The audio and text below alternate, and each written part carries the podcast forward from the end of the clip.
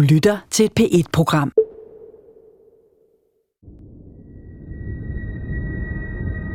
Vi er kommet langt.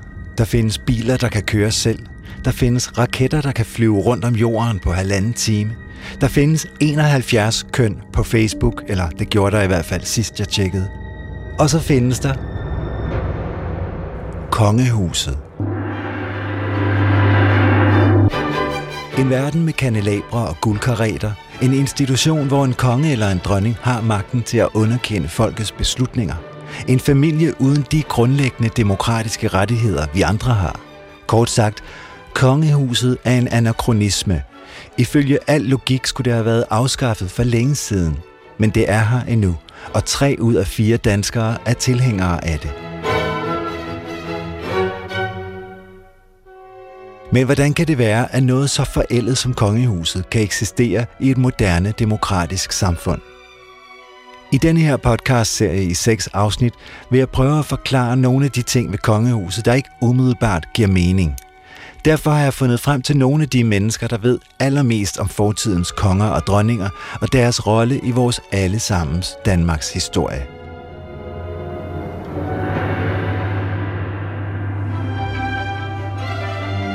I det her afsnit skal det handle om kvinder.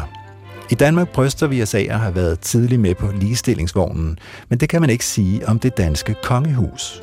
I lande som Sverige, Norge, Holland og Belgien blev der indført fuld ligestilling mellem kønnene i kongehuset i 1980'erne. I Danmark sker det først i 2009. Og da dronning Margrethe i 1972 bliver Danmarks første kvindelige regent, har England allerede haft flere stærke dronninger – Umiddelbart virker det som om kongehuset halter bag efter resten af samfundet og andre landes kongehuse, når det gælder ligestilling mellem kønnene. Men lad os undersøge det nærmere, for måske er det ikke altid ham med kronen og tronen, der trækker i trådene.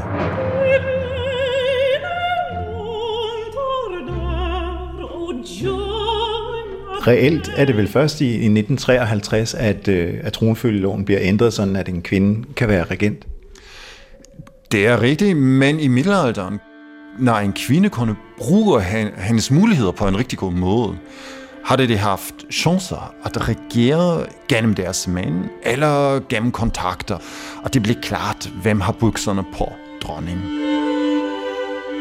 Historiker Carsten Janke gør det med det samme klart, at der har været masser af stærke kvinder i kongehuset gennem tiden – Janke er tysker, bosiddende i Sverige, og han arbejder på Københavns Universitet, hvor han blandt andet forsker i middelalderens dronninger. Lige nu sidder han i min stue.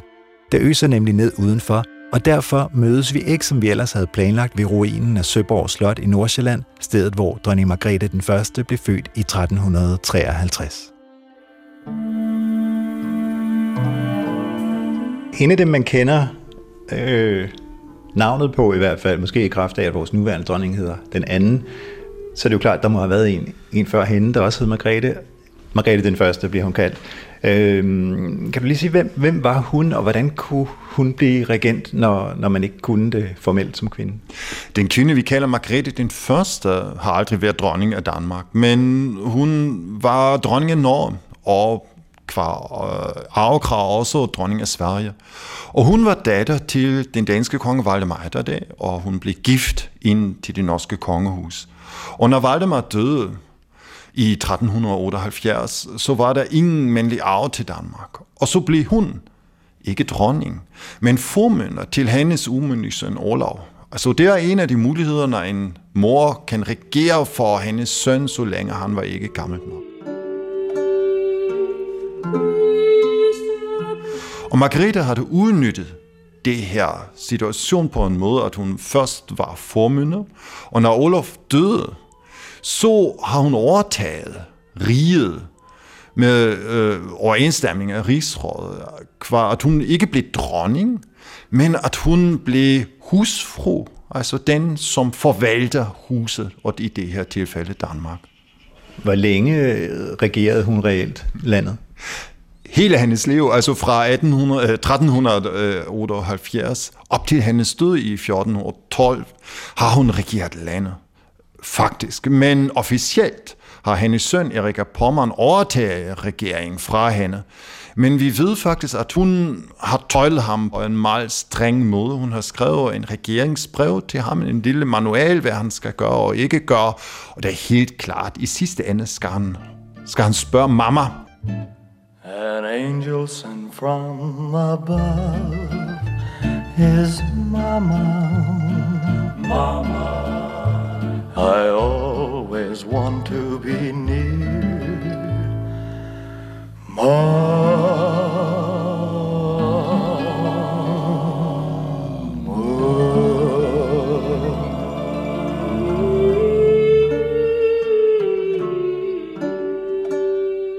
Jeg har jo også læst, vi har lige indskyde her, at middelalderdronninger er blevet et meget populært forskningsområde de senere år.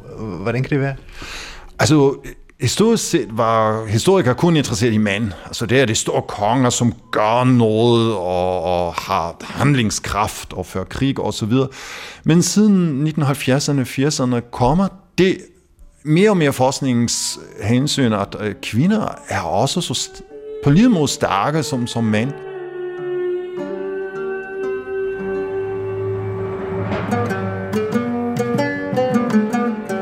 Når det første er inden for de sidste 50 år, af historierne om middelalderens stærke dronninger er begyndt at dukke op i den internationale forskning, er det fordi ingen rigtig har let efter dem før. Men de er der, de stærke middelalderdronninger, og det er på tide at give dem den respekt, de fortjener. For eksempel, når vi ser på Københavns Universitet, så blev det krævet hele tiden, at det var Christian den Første, som havde grundlagt det. Men om vi ser på kilderne, er det helt klart, at det var hans kone, Dorothea, som vendte til Rom og fik grundlæggelsesprivileg helt gratis. Hun var den drivende kraft i det hele, og ikke kongen, som man havde sagt siden længe. Forresten, hendes rejse var også ret billig. Hun rejste fra hof til hof og blev optaget som gæst, og så bed ham at, at få fremvise de bedste øh, kjoler og de bedste smykker fra alle hus. Og så har hun bare taget det med sig sagt, og det vil jeg have, og det vil jeg have. Derfor har hun efterladet en stor øh, flod af brev af oprørte hustruer over hele Europa, som klager over den her danske dronning, som bare tager alt, som kommer på hendes vej. Det har vel passet øh, det danske hof fint, at hun ikke brugte så mange penge. Det var jo i modsætning til hendes mand, ikke? Ja, absolut. Altså, Christians rejse var ekstremt dyrt og han ikke opnået alt for meget officielt der. Altså han har, givet, har skabt indtryk i hele Europa. Selvom man har det, øh, ja, grinet lidt i Rom, at han er en stor udyr, som ser bare fint ud, men kan ikke tale. Men hun var mere tilbageholdende, og hendes rejse var faktisk quasi meget, meget billig. Altså det var en velorganiseret uh, øh, interrail-tur i, i middelalderens forstand. Dorothea var kommet på tronen ved at gifte sig med kong Christoffer, men han døde allerede efter to et halvt års ægteskab, da Dorothea var 18 år gammel. En teenage enkedronning, der ved, hvad hun vil have. Vi har en berettelse fra den her tid, og hun blev præsenteret en lang liste af mulige kandidater. Det ene var sørøver og en meget krigerisk mand, og den anden elskede vin og kvinder. Og så har hun valgt den mest tilbageholdende, og det var Christian den Første. Men hun havde prøvet ham på alle mulige måder, hun var højt gravid, inden det blev gift.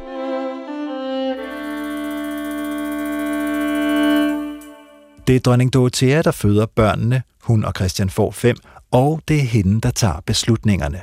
Men det er middelalderen, og hun har brug for en mand. De vigtige dokumenter i den her tid øh, er underskrevet af kongen, og det har en lille bisætning, som hedder givet i tilstedeværelse af dronningen. Så man kan sige, at han var den, den dokke, hun havde behov for at regere. Når dronning Dorothea i så mange hundrede år har været en relativt ubeskrevet figur i Danmarks historie, skyldes det ikke mindst hendes egen søn, kong Hans. Når hun død, gør øh, kong Hans alt, som er muligt at dræbe hendes eftermale. Han øh, overgår hende med tavshed, for det, hvem er interesseret i en magtfuld mor, om man har en god konge? Og så kommer hun i, i glemmeboksen faktisk. Når man har haft i samtiden øh, så travlt med at få hende skrevet i glemmebogen, eller når kong Hans har haft det, Øhm, kan det så også skyldes, at det har været en lille smule skamfuldt, at øh, det ikke har været en mand, men det har været en kvinde, der har været den stærke? Absolut. Tænk bare på i dag, altså om vi taler, vores mor har sagt, at vi skal gøre dette og dette. Det er også skamfuldt for os, stadigvæk. Altså, vi har det meget svært med at indrømme, at vi har en stærk kvinde i baggrunden. Det vil vi bare ikke have. Andre steder i middelalderens Europa er det anderledes. Både Spanien og England har tradition for stærke kvindelige regenter, men der halter Danmark altså lidt bagefter. Desværre, for måske kunne vi have undgået nogle krige og andre blodsudgydelser, hvis vi havde haft flere kvindelige regenter. Du skriver et sted, at øh, Dorothea ville gerne skabe en fredelig fremtid, men at de drømme led skibbrud på grund af hendes mandlige arvingers ambitioner. Siger du, at middelalderen ville have været et mere fredeligt sted, hvis vi havde haft flere kvinder på magten? Måske. Altså, Margrethe af Norge, eller Margrethe den første, var ikke fredelig. Men når hun døde, efterlader hun en testamente, hvor hun meget klart siger, øh, hun er ked af de mange mennesker, som døde på grund af hendes politik. Hun indstifter store sjælemasser, som alle de, som blev dræbt på grund af hendes konflikter. Okay, så kvinder er ikke mildere end mænd, men de har mere dårlig samvittighed. Kvinder er grusomme, så som mænd, men det er på en anden måde, og det har også andre teknikker. Og dronninger i middelalderen kunne agere på en anden måde som mænd. Altså mænd skulle optræde prestigefuldt, klart magtfuldt. En kvinde kunne også agere ulmydet og lidt i baggrunden på en blødere måde. Det betyder ikke, at det var sværere som mænd, men det betyder, at de har andre muligheder, andre teknikker for at regere.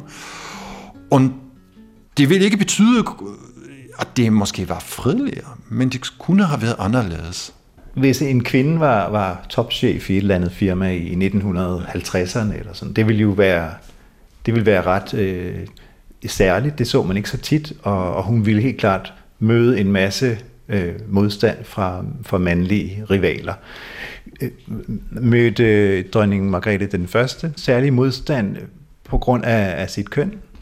Ikke i Danmark. Øh, sydpå i Tyskland, ja, altså i starten i hvert fald. Men der var en sammenfald af interesse af rigsrådet og dronning, og begge ville det samme, og derfor har de accepteret det her kvinde. Men når hun, eller hendes tropper, har øh, slaget og taget til fange de svenske konger og hans søn, var det, var det en skandal over hele Europa. Altså det gik bare ikke, at en kvinde kunne tage en regerende konge til fange. Det var skandaløst. Spørgsmålet er, om den svenske konge ville have syntes, det var okay at blive taget til fange af en mand. Det er jeg ikke sikker på, men måske mindre skamfuldt. Under alle omstændigheder bliver der i 1665 med kongeloven sat en stopper for kvinders mulighed for at blive regent. Eller rettere sagt, en midlertidig stopper. For vi har så bekendt en kvindelig regent i dag. Men dronning Margrethe blev ikke født til at være dronning. Det meste af hendes barndom så det ud til, at hendes jævnaldrende fætter, prins Ingolf, ville blive fremtidens konge. Ikke fordi han var mere egnet end Margrethe, men fordi han var en dreng.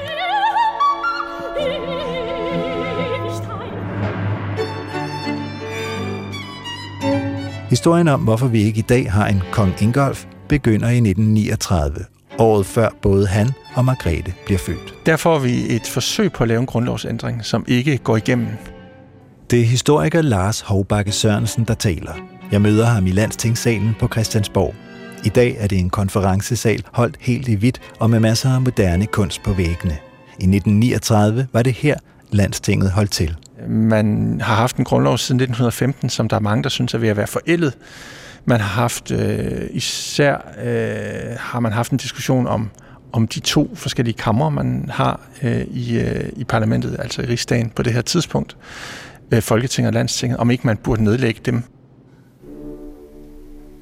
Oprindeligt havde det været sådan, at det kun var folk med en vis indtægt og en vis formue, der havde stemmeret til landstinget. Det var noget, de konservative havde insisteret på. Men det har man ændret, så her i 1939 er der ikke den store forskel på Folketinget og Landstinget. Og så kan man lige så godt nøjes med at have et kammer, er der mange, der mener.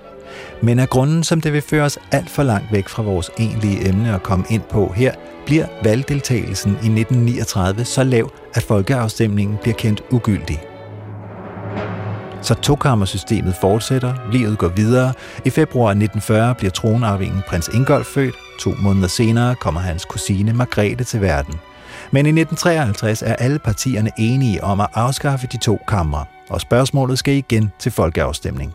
Men denne gang vil man være sikker på, at der er nok, der stemmer. Så den grundlovsændring, der stemmes om, har også mere relaterbare punkter, som blandt andet nedsættelse af valgretsalderen. Og så får man så også det med tronfølgeloven ind som en, en, øh, en del af, af det, man skal stemme om. Som nogen mener øh, er, og det har de nok ret i, men det er svært at bevise 100%, at nogen mener, at det havde stor betydning for, at der var nok mennesker, der gik hen og stemte, til at man faktisk fik hele grundloven stemt øh, igennem. Det var det der med, at man også knyttede sig sammen med tronfølgeloven, at man ændrede, så kvinder også kunne arve tronen.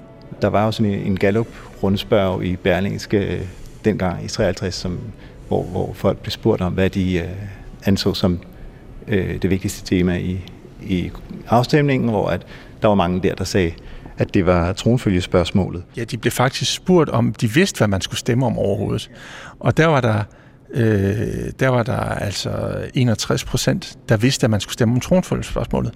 Men der var kun halvt så mange, 32 procent af alle vælgere, der vidste, at man også skulle stemme om, om man skulle nedlægge landstinget, for eksempel. Så derfor så viser det jo noget om, at det var det med tronfølgespørgsmålet, som de fleste mennesker gik rigtig meget op i. Hvem får den idé at, at, at sætte tronfølgeloven op til afstemning? Ja, det er der faktisk ikke rigtig nogen, der ved præcis, hvordan det kom i stand. Hvem der allerførst fik ideen og sagde, sagde på et eller andet lukkemøde, jeg har en genial idé, nu tager vi det her med. Øh, men det er noget, der sådan efterhånden øh, bliver enighed om øh, i forhandlingerne, der foregår mellem partierne, at det vil nok være en god idé at, at, at gøre det, fordi så vil man øh, sikkert kunne få stemmeprocenten op. Øh, og det er jo rigtig, rigtig svært at få de der 45 procent af de stemmeberettigede til at gå hen og stemme ja. Så tronfølgeloven kommer til afstemning, ikke fordi kongehuset er optaget af kvinders rettigheder, men simpelthen for at lokke folk til valgstederne. Men hvorfor er spørgsmålet om kvindelig arvefølge overhovedet noget, der optager folk? Det er jo ligesom den senere rockerlov en særlov, måske den særeste af dem alle sammen, kun relevant for de af os, der er kongelige.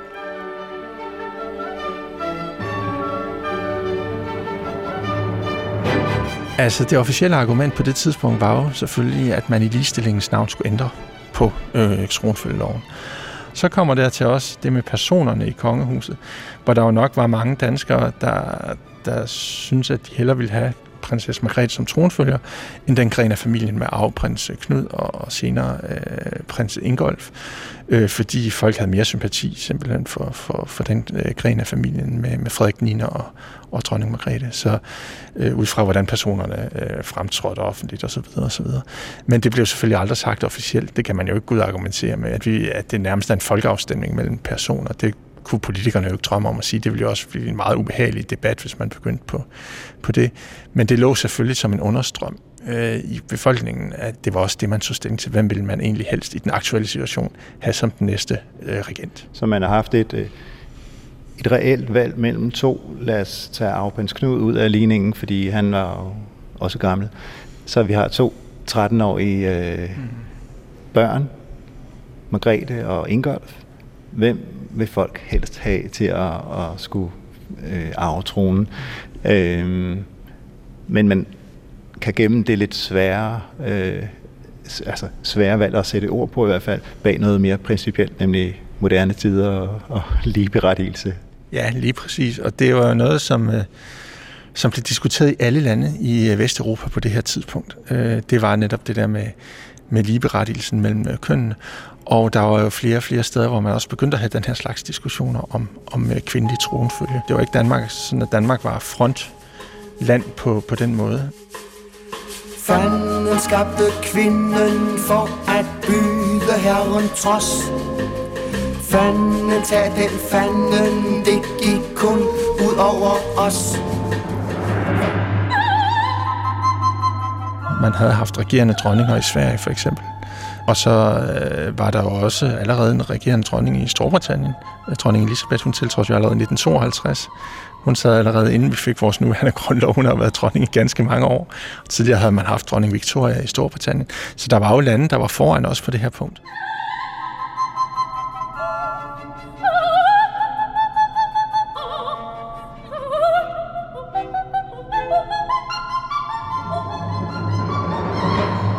Vil jeg lige bede dig om at lave lidt motivforskning, fordi der er nogen, der gerne vil have ændret tronfølgeloven, så den fremtidige regent ikke vil blive afprins Knud og, og på sigt øh, Ingolf, men Margrethe. I hvor høj grad er motivet det åbenlyse og relativt moderne ideal om ligestilling, og i hvor høj grad er det en vurdering af Knud som uegnet? Det er meget svært at sige præcis. Øh, jeg tror, at øh, Øh, begge ting går hånd i hånd. Altså, det er jo noget, som begge, begge ting peger jo retning af, at man skal stemme ja til den her grundlovsændring. Og derfor passer det fint med mange i befolkningens indstilling. Der er mange i befolkningen, der både ønsker en modernisering for moderniseringens skyld, og synes, det er rimeligt, at kvinderne får noget mere, skulle have sagt. Og så er der sikkert også mange i befolkningen, der, der, der har mere sympati for, for prinsesse Margrethe inden for den gren af familien med, med afprins Knud og prins Ingolf. Seksuel tendens behager Danmarks arveprins, når alt folket har kigget sig med. På en sådan uartig ballet, så tager vi den en gang til på prins Knud.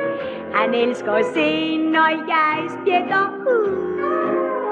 Jeg giver med en møg uartig mine Et spjæt for Karoline Hun rejser sig og går ud Og så spjætter jeg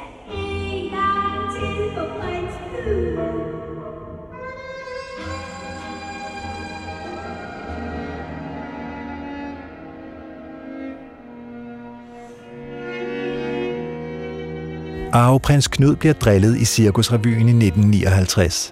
Det er seks år efter grundlovsændringen, inklusiv den nye tronfølgelov, bliver vedtaget. Knud rykker ned i arvefølgen til nummer 4, efter Frederik den 9. tre døtre, hvoraf den ældste, prinsesse Margrethe, bliver den nye nummer 1 og får titel af kronprinsesse. Men helt uden diskussion gik det ikke at indføre ligeberettigelse i kongehuset. For det kan godt være, at det ikke er middelalderen, men det er 1950'erne, og der må være grænser. Der er jo delte meninger om det her i partierne. Øh, de konservative er ikke lige så begejstrede for øh, kvindelig øh, ligestilling på tronen som øh, Venstre og de radikale og Socialdemokraterne. Og derfor får man også lavet det kompromis øh, i det grundlovsforslag, man sender ud til afstemning 53, som jo så er det, der bliver vedtaget, at kvinder skal ikke have fuld ligestilling i forhold til mænd, når det gælder tronfølgen. Hvis kongen har en børneflok, hvor der er en ældre datter og en yngre bror, så er det stadigvæk den yngre bror, som arver tronen, og ikke den ældre datter. Så lige for øh, at skære det helt ud i pap. Hvis Margrethe, dronning Margrethe, havde haft øh, en, en lillebror, en lille bitte efternøler, så ville det være ham, der var blevet konge, og ikke hende, der var blevet dronning. Ja, det ville det, efter, også efter de nye regler, som man vedtog i 53, ja. Næsten ligestilling er så godt det kan blive i 1953. Først for 10 år siden skal vi tage stilling til, om vi vil have fuld ligestilling mellem kønnene i kongehuset. Vi skal altså frem til 2009, før den formelle ligestilling mellem mænd og kvinder når til det danske kongehus. Nå ja, bedre sent end aldrig. 2009, der havde vi en ny øh, folkeafstemning. Øh, det var noget, som Anders Fogh Rasmussens regering øh, satte i gang, at man skulle, øh, skulle have øh, den her proces. Og øh, det var jo et valg, der blev holdt igen øh, af taktiske grunde, ligesom med grundlovsændringen i 53, så blev det blev holdt sammen med et andet valg, nemlig med valget til Europaparlamentet.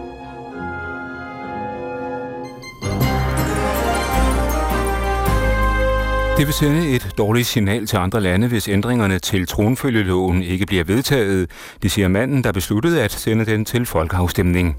For det Danmark, der kæmper kvinders rettigheder overalt på kloden, der er det et meget dårligt signal øh, at lade spørgsmålet om kvinders lige ret til tronen falde i Danmark.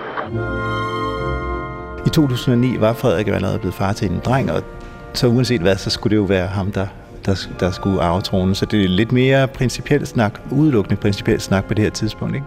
Jo, og det var også øh, måske øh, meget klogt så netop at tage folkeafstemningen på det tidspunkt, fordi så ville det ikke blive det der valg mellem, mellem øh, personer, som det ville være blevet, hvis det var, var noget, der havde fundet, fundet sted øh, på et, øh, på et øh, tidspunkt, hvor, hvor det kunne blive en diskussion om, vil man helst have den ældste datter eller den yngre bror til at blive den næste, den næste konge i rækken eller dronning. Der er stadig en ting, der undrer mig. Hvorfor kalder vores nuværende dronning sig den anden, når hun jo i virkeligheden er den første rigtige dronning? har kongehuset alligevel på trods af det anachronistiske et ønske om en søstersolidaritet, der rækker langt tilbage i tiden om vi taler meget strengt og officielt, skulle vores nuværende hersker den første Margrethe på tronen. Men da Margrethe af Norge var så stor i, i folkets bevidsthed, at det er en stor regent, man har det i middelalderen, så var det en meget bevidst vurdering, dengang vores majestæt blev kronet, at hun blev kaldt den anden. Hun kunne med samme ret også blive den tredje, fordi vi har Margrethe Springhest som stor dansk dronning også. Margrethe Springhest er ikke så kendt som de to andre Margreter, men hun var ellers også en af middelalderens stærke dronninger, og hun regerede faktisk landet i fem år som formønder for sin lille søn Erik Klipping. Vi spurgte den nuværende dronning Margrethe, hvorfor hun har valgt at kalde sig den anden, og ikke den første eller den tredje. Hendes kommunikationsafdeling svarede. Margrethe den første har en usædvanlig plads i kongerækken, fordi hun ikke regerede i eget navn men hun var også en af Danmarks historiens væsentligste regenter, og det ville være en underkendelse af hendes betydning at hævde, at den nuværende dronning skulle være den første Margrethe i rækken. Altså ikke et ord om Margrethe Springhest, men en anerkendelse af Margrethe den første. Opsummerende kan vi vel konkludere, kongehuset har ikke gået forrest i kampen for kønnenes ligeberettigelse, men som altid med kongehuset er der tale om en balancegang. For selvom magten på papiret indtil for relativt nylig altid har tilhørt mænd, har de stærke kvinder i virkeligheden altid været der. Også i kongehuset.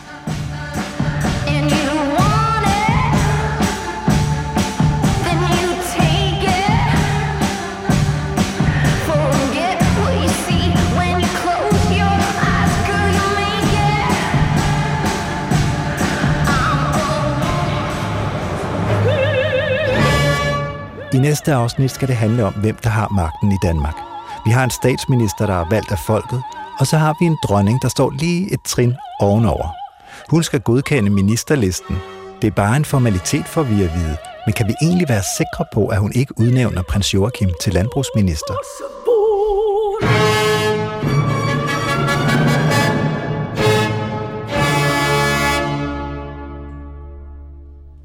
Du kan finde alle P1-programmer på dr.dk-p1.